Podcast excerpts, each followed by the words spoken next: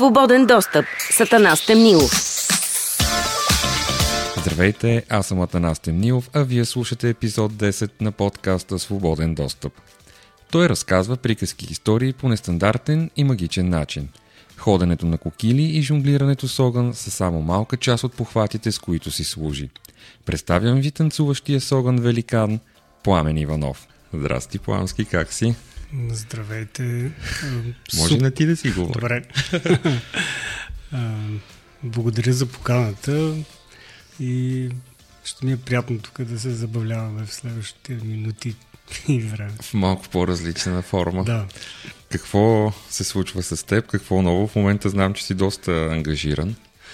Ами да, малко или много в момента ни е сезона и а, буквално прелитаме от град на град в момента. Е, бих казал, доста натоварено и съответно имаме и доста вдъхновение покрай цялото това натоварване и от хората, и от публиката. Всичко е, бих казал, прекрасно. Аз преди това, обаче, преди да си говорим за твоята работа, искам да те върна малко в а, времето по-назад. Знам, че всъщност ти преди да започнеш да се занимаваш с театъра си завършил археология. Всъщност палеонтология. А, палеонтология, даже още по-сложно. И... Ами да, всъщност аз съм завършил палеонтология.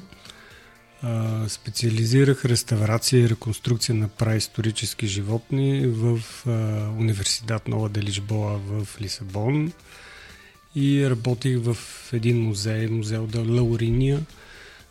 Той се намира на крайбрежието на Португалия и е така едно от местата в Европа с най-много находища на средно и късно юрски динозаври. Наистина е прекрасно място. Просто там няма нужда да се копае, океана свършва всичко и палеонтолозите само ходят и събират каквото океана е изкопал. Беше наистина едно незабравимо време, но в един момент човек вече трябва да прецени дали може да носи две дини под една мишница или просто трябва да избере едната, за да се случат нещата както трябва. И ти всъщност избра да прекратиш с палеонтологията. Да, да. Предпочетох да се занимавам с това, което един а, а, човек, който ме интервюраше преди време, пита Пламен, артистичният ти псевдоним ли? Аз казах, ами не, най-вероятно това просто е съдбата ми. Да, и нека всъщност да кажем с какво ти се занимаваш сега. Ами всъщност от 2009 година създадох един проект, казва се Театър на огън и сенките Фаертър, заедно с няколко самишленици в началото. И всъщност смея да кажа, че той е един така уникален по рода си мащаба за Юго-Источна Европа. Наистина успяхме да създадем един екип и хора и спектакли, музика, която сега може да бъде насочена в а, нека да го наречем сферата на съвременния цирк, уличен театър, огнени изкуства. Всъщност ние всичко това го събираме в едно цяло. И въобще съвременното а, визуално изкуство и танцово изкуство а, вече се размиват изключително много границите между примерно класически балет, театър и така нататък. Вече идва едно ново название, наричат се а, съвременни изпълнителски изкуства които всъщност са едно общо. Което обединява всъщност няколко изкуства да, в едно. Да, да. А защо Fireter? Ами беше много интересно, когато измисляхме името, трябваше да не измислиме нещо кратко, нещо, което да е отличимо и тогава всъщност колегата Тони Петров, който е един доста добър дизайнер, който измисли нашето лого, каза, ами, вие искате да правите нещо като огнен театър и въобще в тази зона да се занимавате. Тоест ще имаме fire на английски, театър и в един момент от тази главоблъсканица се роди някаква нова дума, която всъщност се казваше Fireter. И решихме, че това пък е един добър вариант. Той предложи, че когато имаме една дума, която реално тя не съществува, много по-лесно ще се индексира в интернет, нали, тези нови начини, по които всъщност всички ние в момента си боравиме за популяризиране. И се оказа прав, наистина така. Ние много лесно можеш да ни намериш в е, всякакви социални мрежи. Какви истории разказва театъра на огъня? Ами, театърът е, на огъня и сенките. И сенките, да. да. Защото всъщност за нас този дуализъм винаги е бил много важен. Именно това, че в нашия свят, както имаме добро, така имаме и зло. И всъщност не може да има добро, ако няма зло. Нали? Те двете се съчетават заедно и се балансират. И всъщност всичките ни истории и неща, които представяме и сме представили в годините, са обвързани именно в а, а, тази непрестанна а, битка и а, взаимодействие между тези две сили. А, един от спектаклите, които направихме преди години, той се казва Легенда за деня и нощта Балис и Ейрене. Именно там с помощта на един наш приятел Павел Трезийски, наистина доста добър музикант и с Климен Дичев, нашия композитор, създадохме буквално една приказка, която е, се разказва именно за такива и добри и лоши герои, съответно всичките наши похвати, кокили, огън, светлини и да имаме щастието, разбира се, да играем още по-често след като преминаха последните години и всъщност хората да я видят. Колко спектакъла всъщност има вече театъра? А от тук ми задаваш сега. Сложен въпрос. Сложен въпрос. Трябва наистина да седна да ги изчита. Но значи са... не са малко. Да, не са малко. Със сигурност Ами, ще ми е трудно да кажа точно колко са в момента, защото никога в интерес на истината не съм сядал да ги преброя, но сме се стремили всяка година да създаваме поне по един нов спектакъл, т.е. вече са над 13. Имаш ли си любим от тях? Ами много е сложно да кажа най-любим. Те са различни сами по себе си. Ам... Ще ми е трудно наистина да кажа най-любим спектакъл, но определено легендата за Деня нощта на Бали и Ране, която ние създадохме, чисто като ниво на работа, на, бих казал, това, което в край на краища успяхме да създадем е едно от най-добрите ни неща. Другия мой любим спектакъл, това е Охлемотив. Той е от така наречените наши спектакли паради. Там имаме една голяма конструкция, която е от метал и дърво, наподобяваща охлио. В предната си част тя има рикша, и всъщност тази рикша вие не може да видите, защото тя е добре замаскирана. Управлява се от луд професор а, Дон Рапон, който всъщност а, помага на децата да се качат при него, вози ги в тази рикша, те са много щастливи. Отделно имаме Мисохо Бохо, която е на кокили а, и още няколко други персонажа. И всъщност всички тези артисти имат едно нещо за цел да покажат на малките и порасналите деца интересна информация за охлювите, но по един много по-интерактивен, по-занимателен начин. И мисля, че успяваме да го постигнем. Наистина децата са запленени, те искат да влязат в малката стаечка на охлювчетата, да видят какво имат там. Съответно, ние им даваме различни материали, малки сентенции, изречения с различна любопитна информация. Караме ги да четат, да се упражняват, да четат и така нататък. Набираш си нови таланти. да. И също това също за нас е един много любим спектакъл. Може би така мога да продължавам, но да кажем, че спираме до тук специално с тях. Подготвяте ли нещо ново в момента? Ами, тази година работиме сега над, над една нова наша идея, която ще е по-скоро светлинна, но за момента така предпочитам нали, да държа нещата в тайна. Миналата година създадохме един нов наш спектакъл, който се нарича История за куклите и той беше създаден с подкрепата на Национален фонд култура, на които сме много благодарни. А, и м- го направихме в една колаборация с наши партньори и приятели, сме да кажа, от а, балет Арабеск, а, редица танцори от балет Арабеск и хореографа Сен Наков. И той беше една компилация от познатите ни за нас Огън Кукили, въздушна акробатика. Имахме и гост артисти от Ирландия, наши близки приятели от Aerial Circus, Рия Мърфи.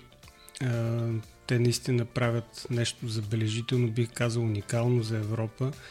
Единствената компания в Европа, която наистина танцува във въздуха, не просто прави акробатични номера. И съм много щастлив, че те така харесаха идеята за този спектакъл и взеха нали, участие в създаването му. Представихме го при доста така драматични условия предвид covid миналата есен в Пловдив на фестивала Театер, който работим заедно с Куклин театър Пловдив за неговото създаване. И смятаме, че публиката много ни хареса тогава. Беше наистина нещо, което също м- харесахме и м- вложихме много и заради това именно пък тази година сме решили да направим нещо по-минималистично, защото това наистина беше нещо така мащабно, голямо. Изисква много усилия и труд. Да, да, да, да. И хора. Да. Предполагам. В този ред на мисленето искам да попитам какви хора участват в твоя театър? Ами най-различни всъщност. Както имаме професионални актьори, танцори, нали, както и колегите от балета Арабес, които казах, така и куклени, куклени актьори. М- така имаме и чисто 100% а, запалени просто от идеята за кокилите и огъня хора, които са обаче достатъчно артистични, достатъчно талантливи в това, което правят. Годините сме се опитвали да работим и с много нали, колеги от надвис. Истината е, че обаче, за да може да си достатъчно експресивен, да си достатъчно, как да кажа, да можеш да показваш всичко с абсолютна лекота на кокили е един доста сложен процес, който отнема доста, наистина много време и усилие. Смея да кажа, че наистина ние сме го постигнали и е, виждам как има много желаящи, които ние се опитваме да обучаваме, но затова все пак е нужно време. Може би ние отначало не си давахме сметка до къде сме стигнали именно в а, това ниво на овладяване на кокилите, огъня, танца с тях. Значи преди години в Пафос, Кипър, на едно обучение се запознахме с едни наши колеги. Walk the Plank се казва. Това е една компания от Манчестър. Те са англичани хората се занимават с неща подобни на нашите, но бих казал в много по-голям мащаб и обем. И от много повече години. Те всички са на по 60 и, но това не им прече да са доста луди. живеят на едни огромни лодки в каналите на Манчестър. Наистина невероятни хора, невероятни артисти. И когато ние бяхме на това обучение там, всъщност и ние се запознахме, те попитаха ние какво правим, ние им показахме какво правим и какво сме направили и всъщност те ни поканиха заедно с тях в един проект, където ние обикаляме из различни бъдещи бивши европейски столици на културата и всъщност обучаваме местни организации, хора в това как да създават outdoor events, т.е. събития, които са свързани с външна среда, в обществени пространства и така нататък. И за нас реално това беше, как да кажа, едно голямо признание за опита и работата, която имахме през годините, защото всъщност, когато ти отидеш на тези места и също съзнаеш, че ти вече има доста какво да кажеш и да споделиш на хората и те са изключително радостни и заинтересовани от всичко това, което ти им казваш, ти осъзнаеш, че вече наистина имаш опит, неща, които ти може да предадеш на всички. И съответно ти си изключително радостен, че нали, ни такива големи професионалисти като колегите от Манчестър нали, засвидетелстват един вид доверие на екипа ни. Така. Вие сте единствения такъв театър в България. По принцип в България имаме много трупи и артисти вече, защото когато аз лично започнах да се занимавам това в началото на 2000-та година, преди повече вече от 20 години, реално в България нямаше никакви такива трупи артисти. Тогава всъщност през България премина един пътуващ цирк на колела The End of the World Circus се казваше от Сан Франциско. някои от тях останаха в Европа, други продължиха в други посоки. един от тях, Фред, е в Фатина, от много години живее там. Но всъщност тези хора преминаха и те буквално ни запалиха група приятели, ентусиасти, започнахме да се събираме по парковете, да се учим да въртиме някакви пръчки. Ние ходихме по женския пазар, за да си търсиме веришки за казанчета, някакви такива подръчни средства, фитили от лампи. То тогава нямаше кевуари, нямаше тук нищо, което нали, в момента толкова лесно може да намериш. Каква альтернатива просто. Да, която... да. И всъщност така почнахме ние буквално хората, които се занимавахме по това време в България с подобни неща, ние се знаехме, ние бяхме буквално на пръстите на ръцете си, можеше да се преборим. След това с приятели създадохме, нали, започнаха да се развива първата, бих казал, огнена трупа в България. оттам нещата се популяризираха, след като ние съответно отидохме по много телевизионни предавания, интервюта и така нататък. И с годините се появиха много такива проекти, което е супер. Аз много се радвам за което, наистина. Има сега колеги, които правят неща, някои повече в цирково направление, други по-в театрално направление. Но наистина това е най-ценното да има разнообразие, да с нещата да се развиват и така. Така че определено вече не сме единствените, слава Бога. Аз съм чувал доста пъти, че ви наричат циркови артисти. Ами да, но според мен това е, м- как да кажа, леко недоразбиране по-скоро на ситуацията. Аз казах, че като цяло в съвременния свят всичко е по-скоро заключено в сентенцията съвременни изпълнителски изкуства, където всъщност вече много често дори на обикновена театрална сцена може да видите артисти, които ходят на кокили или са в някаква различна акробати. Истината е, че вече самите изкуства сами по себе си се докосват едно от друго много повече от преди. И м- аз лично смятам за нас, че ние не можем да се определим като циркови артисти, защото да, ако имате примерно определени шапита и цирк, то там именно имаме класическия цирк. А това, което ние правим, може да се определи по-скоро или като уличен театър, или като съвременен цирк има разлика наистина, но все пак за хората, нали, обикновените хора, по-скоро... Да не ви наричат циркаджи. да, нали, интересно как в България всъщност циркаджи е нарицателно. Пък всъщност това е една много всъщност, трудна това професия. Е една от най-трудните професии. Имаше едно прекрасно интервю на Татьяна Лолова, което всъщност тя я говореше именно за цирковите артисти, за това всъщност как тяхната професия е една от най- себеотдаващите се е всъщност, че почти няма друг артист, който да е готов да рискува живота си в името на това да покаже нещо на своята публика. А именно много от номерата на този тип артисти са такива. И трябва да се подхожда с необходимото уважение към това. А, не казвам, че и не, омъжа, омъжавам работата нали, на всички останали актьори, драмату, драматургията и всичко останало, но наистина при нас имаме елемент на доста сериозен риск.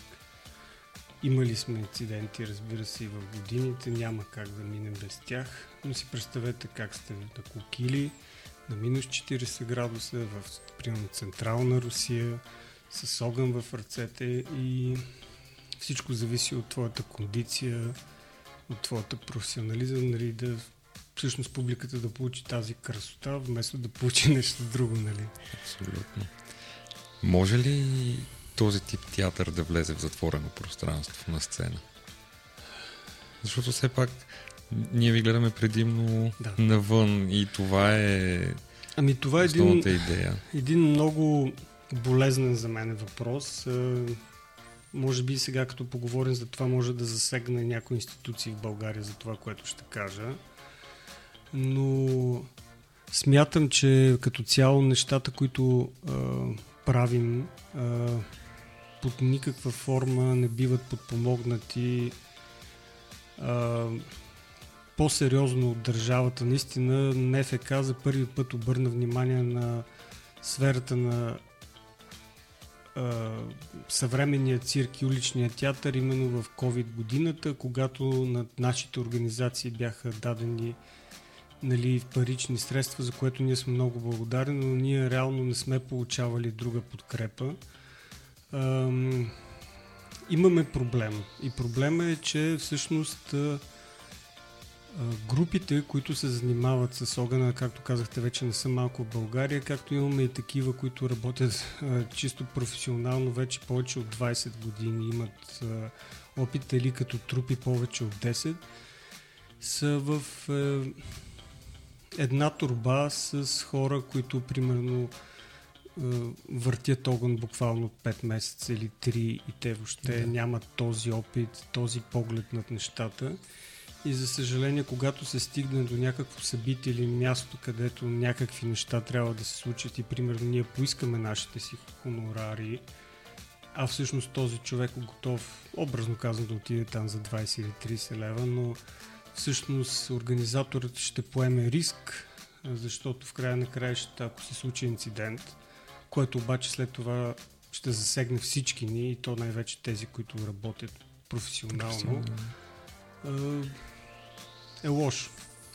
Опитвали сме с Института по противопожарна защита преди години да подемем едно узаконяване на всичко това, за създаване на нормативна база, в която ние да намериме вариант как тя да се случи и просто да се започне да се създават някакъв тип сертификати, разрешителни именно за такъв тип артисти, за да се знае в край на краищата кой го прави наистина професионално и кой не, за да има някаква отговорност. Така, това е единия връх на айсберга. Другият е, че всъщност заради устарялата база в България, нали, изрично да казвам каква е ситуацията всичките театри, читалища и така нататък, това да запалиш цигара, не дай си Боже да тече вода на сцена или такива неща, това е нещо абсолютно невъзможно, буквално е невъзможно, с което обаче изразните средства на режисьорите се ограничават изключително много, защото те не могат да направят това, не могат да направят онова. А аз, както казах, съвременните изпълнителски изкуства са по-скоро една смесец от всички останали и това всъщност много ограничава всички нас. В годините се опитвахме именно да покажем това, нещата да се случат именно по един по-различен начин – да се направи една нова зала в София, което всичко това да може да съществува. Бяхме на много от срещите на бъдещата топоцентрала и вече сега съществуваща. Но, за съжаление, някак си не можахме да убедим а, отговорните институции за това, че е нужно да се направи зала, която наистина да отговаря на всички тези изисквания, а не поредната нова зала за съвременен танц и театър. И театър. Което обаче, нали, моите адмирации, наистина проектът е прекрасен, той се случи, но всъщност ние продължаваме специално нашите изкуства да имаме този проблем с затворените пространства. Да си нямате постоянно място. Да.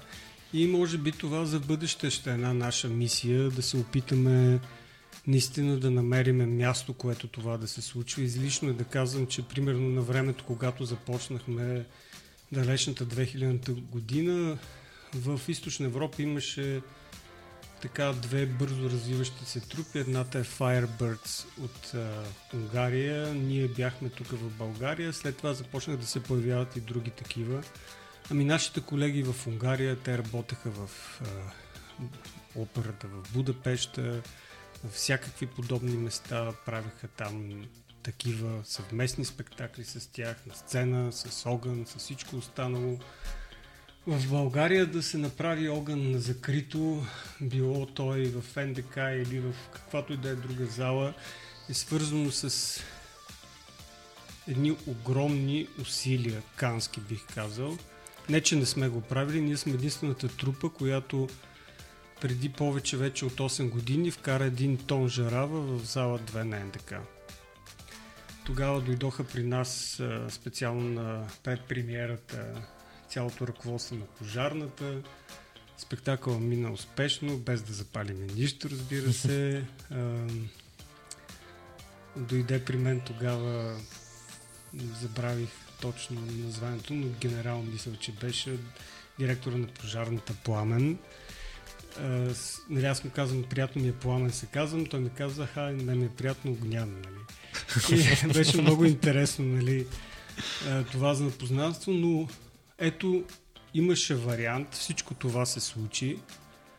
Реално има път и начин, но според мен наистина създаването на нормативната база и на едно такова пространство София ще даде възможност не само на трупи от а, нашия калибър, бих казал, и а, сфера театрална, а и на всички останали да имат много повече възможности за творене. Театъра ще се разгърне много. Да. Казвам театъра, Да. нали, като Да, цяло, да, не е да, да. драматични или просто може да се разгърне в много по-голяма сфера по Да. този начин. Да. Добре, това, мислиш ли, че по някакъв начин е всичките тези културни институции гледат малко несериозно на вас като професионален театър, защото за толкова години засрещаш такава съпротива и Тоест не съпротива ми, не подкрепа по някакъв начин. Аз не би го нарекал съпротива, по-скоро ние не бяхме забелязвани, въобще опитвали сме се в годините. Честно казано, аз е, лично като човек, който все пак управлява е, нашия театър, ми е било много по-лесно в годините да създавам и продуцирам спектакли, които ние след това успешно да успяваме колкото и нали, грубо да звучи, да ги продаваме на фестивали в чужбина и в България и от тях именно всъщност ние да се издържаме и да правиме възможности за нови неща, отколкото да разчитаме на подкрепата на нашата държава, нали, с някакви тромави бюрократични системи, на които те обаче трудно отговарят. Е, всичко това всъщност много ни затормозяваше и аз смея да кажа, че сме достатъчно независими от това. Истината обаче, че ние все пак не се занимаваме с някакъв тип корпоративен бизнес и ако искаме да създадем нещо толкова трайно и ценно в бъдещето, то ние няма как да акумулираме такива количества пари, че да създадем един театър физически. Надявахме се, че примерно когато се случи Европейска столица на културата в Пловдив, може би община Пловдив можеше там да ни подкрепи, защото излишно е да казваме колко много общински постройки и сгради просто стоят. Не знам, надявам се в годините нещата да се променят. мисля, че вече все пак хората забелязват, че ние съществуваме като а, въобще трупи, като един вид изкуство, вече ни припознават. А, излишно е да казвам по какъв начин се гледа на нас в много други държави. Да не кажем, че ние сме един от най-конвертируемия тип български изкуства, които, които посещава много други държави за сметка на много наши, бих казал, доста добри всякакви други продукции, както и пак, и пак какво излиза, че навън сме забелязани и оценени, тук да, пак така, стоим малко в сянка. Така се получава, но за нас това наистина никога не е било, как да кажа, проблем. Ето, когато човек да. прави и, и обича работа си да, и го прави да, с любов, да. това няма как да го спре. Факт. Има ли сцена, която много иска да покори Fireter? ами, много интересно, че в годините сме пробвали какво ли не. Както казах, били сме на минус 40 градуса в леден амфитеатър, създаден от лед, докато някакви норвежци свираха на инструменти а, издълбани от лед. Примерно, представете си, ние правим огнено шоу.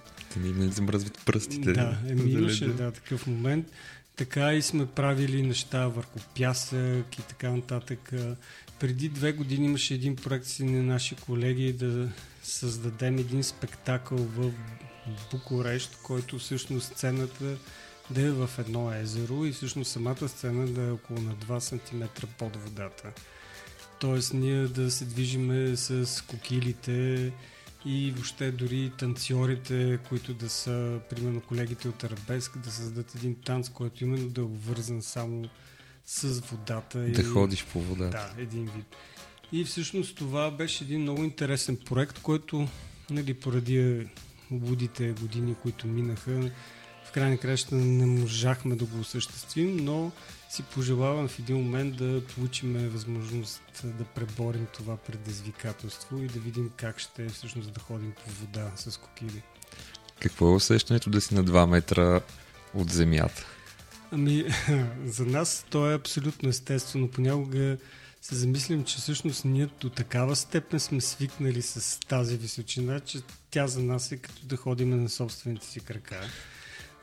И да, от време на време го осъзнавам, когато обучаваме нови наши колеги, нали, им казвам, ето сега трябва да качим на височината седи колко си и виждаме как те се притесняват от това. А то за теб вече е просто една рутина. Имаме различни типове кокили и всъщност едни от тях са по-низки, имаме такива, които всъщност твоето ходило стъпва на около 2 метра от земята, така че си представи тогава за каква височина става на въпрос. Но всичко бих казал, че пак е въпрос на това да не те е страх, е, да си сигурен в това, което правиш и годините опит. Всеки ли може да се научи да ходи на кокили? Ами, сега, това е по-особено. По принцип всеки ще се научи да ходи на кокили, ако е достатъчно а, амбициозен и последователен. Обаче има хора, които са, имат много по-висока степен вродено чувство за баланс, специално към кокилите и те много лесно прохождат. Има други, които обаче им трябва много повече време, внимание и някак си, ако за известно време не го практикуват, малко се връщат в начална точка. Докато има други, които наистина им е много лесно. Не знам, да. Качват се и тръгват. Да, да. Какво е за пламен огъня? Ами... Освен изразно средство. Да, да.